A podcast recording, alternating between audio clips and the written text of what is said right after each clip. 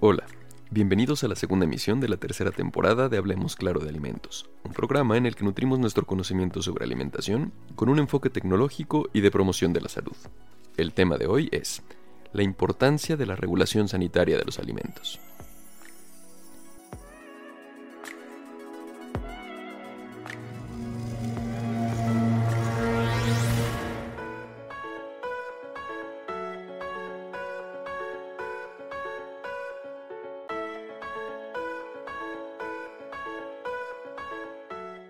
La apertura comercial y la globalización de mercados han acelerado los procesos de intercambio de productos alimenticios frescos y procesados entre diversos países.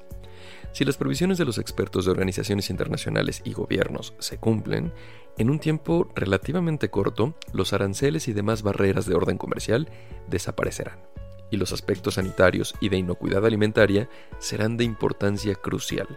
por lo tanto, asegurar que el consumo de los alimentos no sea nocivo para la salud humana se vuelve un requisito indispensable de acceso a los mercados internacionales y una garantía sanitaria para los productos importados destinados al consumo local. Todas las personas tienen derecho a que los alimentos que consumen sean inocuos, es decir, que no contengan contaminantes físicos, químicos o biológicos que pongan en peligro su salud. De esta manera, la inocuidad es un atributo fundamental de la calidad en la medida en que el comercio mundial de alimentos ha alcanzado un nivel sin precedentes, igualmente hemos asistido a la globalización de algunas enfermedades transmitidas por los alimentos. El incremento en los casos de estas enfermedades y de la contaminación química de diversos productos han originado una gran preocupación en los consumidores, los productores y los organismos oficiales que procuran la inocuidad de los alimentos a nivel mundial. Esta preocupación no solo se refiere a los alimentos procesados sobre los cuales la industria ha trabajado desde hace muchos años, sino principalmente a la obtención de los alimentos frescos, ya que en el caso, por ejemplo, de la leche, la calidad en el origen determina en gran medida los problemas tecnológicos del procesamiento y la calidad del producto final obtenido. Desafortunadamente, esta es un área que no tiene la atención requerida por parte de los productores y las autoridades sanitarias responsables. La confianza en la inocuidad e integridad de los alimentos es un requisito importante para los consumidores. Los brotes de enfermedades transmitidas por alimentos originados por salmonella, listeria o E. coli y los episodios de contaminación química en los alimentos ponen de manifiesto los problemas existentes en la inocuidad de los alimentos y aumentan la preocupación de que los modernos sistemas de producción, transformación y comercialización no ofrezcan garantías suficientes para la salud pública. Recientemente, el gobierno mexicano anunció el acuerdo para reforzar el paquete contra la inflación y la carestía, cuya intención es reducir el costo de los alimentos, lo cual es comprensible y necesario para muchas familias. Este acuerdo incluye dar a un reducido grupo de empresas una licencia única universal, por la cual estarán, al importar y distribuir insumos y alimentos, exentas de trámites y permisos incluidos los que vigilan el Servicio Nacional de Sanidad, Inocuidad y Calidad Agroalimentaria, SENACICA, y la Comisión Federal para la Protección contra Riesgos Sanitarios, COFEPRIS. Algunos exportadores del norte del país dijeron algo que también expresan otros productores. Al relajarse los controles sanitarios, el mundo puede cerrarse a productos mexicanos. México es considerado el quinto productor pecuario del mundo, y se ha logrado esa capacidad en parte porque desde los años 90 se establecieron parámetros sanitarios para distintas entidades oficiales. El Senacica tiene entre sus atribuciones prevenir la introducción al país de plagas y enfermedades que afecten nuestro sector agroalimentario, para lo cual posee una red nacional de vigilancia epidemiológica, tanto en lo vegetal como en lo animal, y es, sobre todo, un símbolo de que el país se toma en serio ese tema y que, por lo tanto, puede ser interlocutor en el mundo al respecto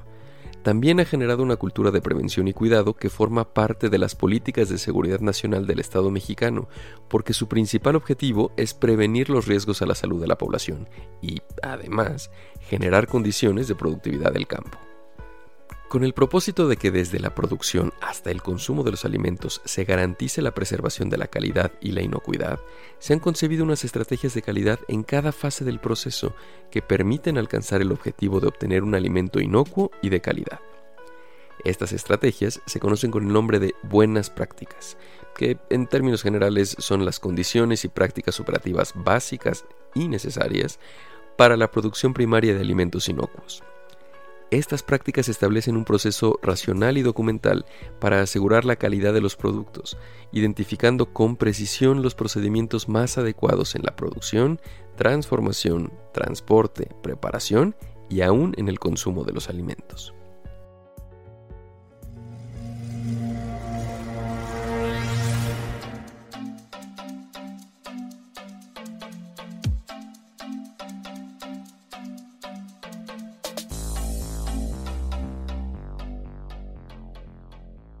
La responsabilidad de un sistema de vigilancia y control recae sobre el Estado. Sin embargo, no tendría ningún sentido llevar a cabo grandes esfuerzos financieros y técnicos, por ejemplo, para la detección de residuos de medicamentos veterinarios o de contaminantes microbiológicos en los alimentos, si paralelamente no se emprenden masivas e intensas campañas de educación para que estos no se generen en el campo. De hecho, la protección solo será efectiva si todos los sectores de la cadena alimentaria actúan en forma integrada y los sistemas de control de alimentos tienen en cuenta todas las fases de dicha cadena. En este sentido, el establecimiento de buenas prácticas en las explotaciones agropecuarias forman parte de una estrategia integral para vincular el eslabón de la producción rural en un sistema de aseguramiento de calidad que involucra a los otros eslabones de la cadena alimentaria, como la transformación, el transporte y la comercialización. La estrategia de buenas prácticas puede responder o derivarse de una norma oficial o ser adoptada como un sistema de autorregulación por parte de los productores. Tal vez lo más conveniente es la combinación de ambos sistemas para una adopción completa y participativa. La globalización económica, como mencionamos al inicio de esta emisión, nos enfrenta a un gran desafío, la competitividad, manteniendo el sector agropecuario con el apoyo tanto del gobierno como de los productores. Por lo tanto, el sector privado productivo y los gremios profesionales deben procurar incorporarse de la mejor manera posible en este nuevo entorno comercial en tanto, el gobierno debe brindar los mecanismos más idóneos para esa inserción. A mediano y largo plazo, la integración entre estos sectores y el Estado será fundamental para que los acuerdos de libre comercio resulten ventajosos para el país en su conjunto.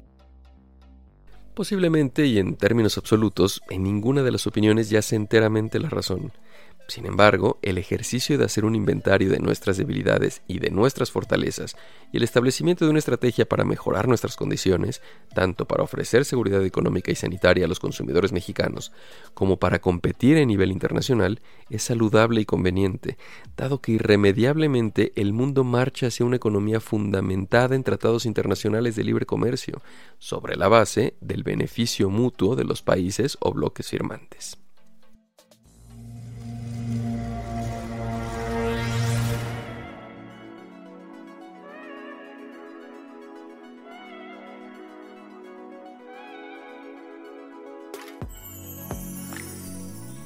Gracias por escucharnos. Esto fue Hablemos Claro de Alimentos. Escuchen nuestra próxima emisión el mes entrante. Los esperamos.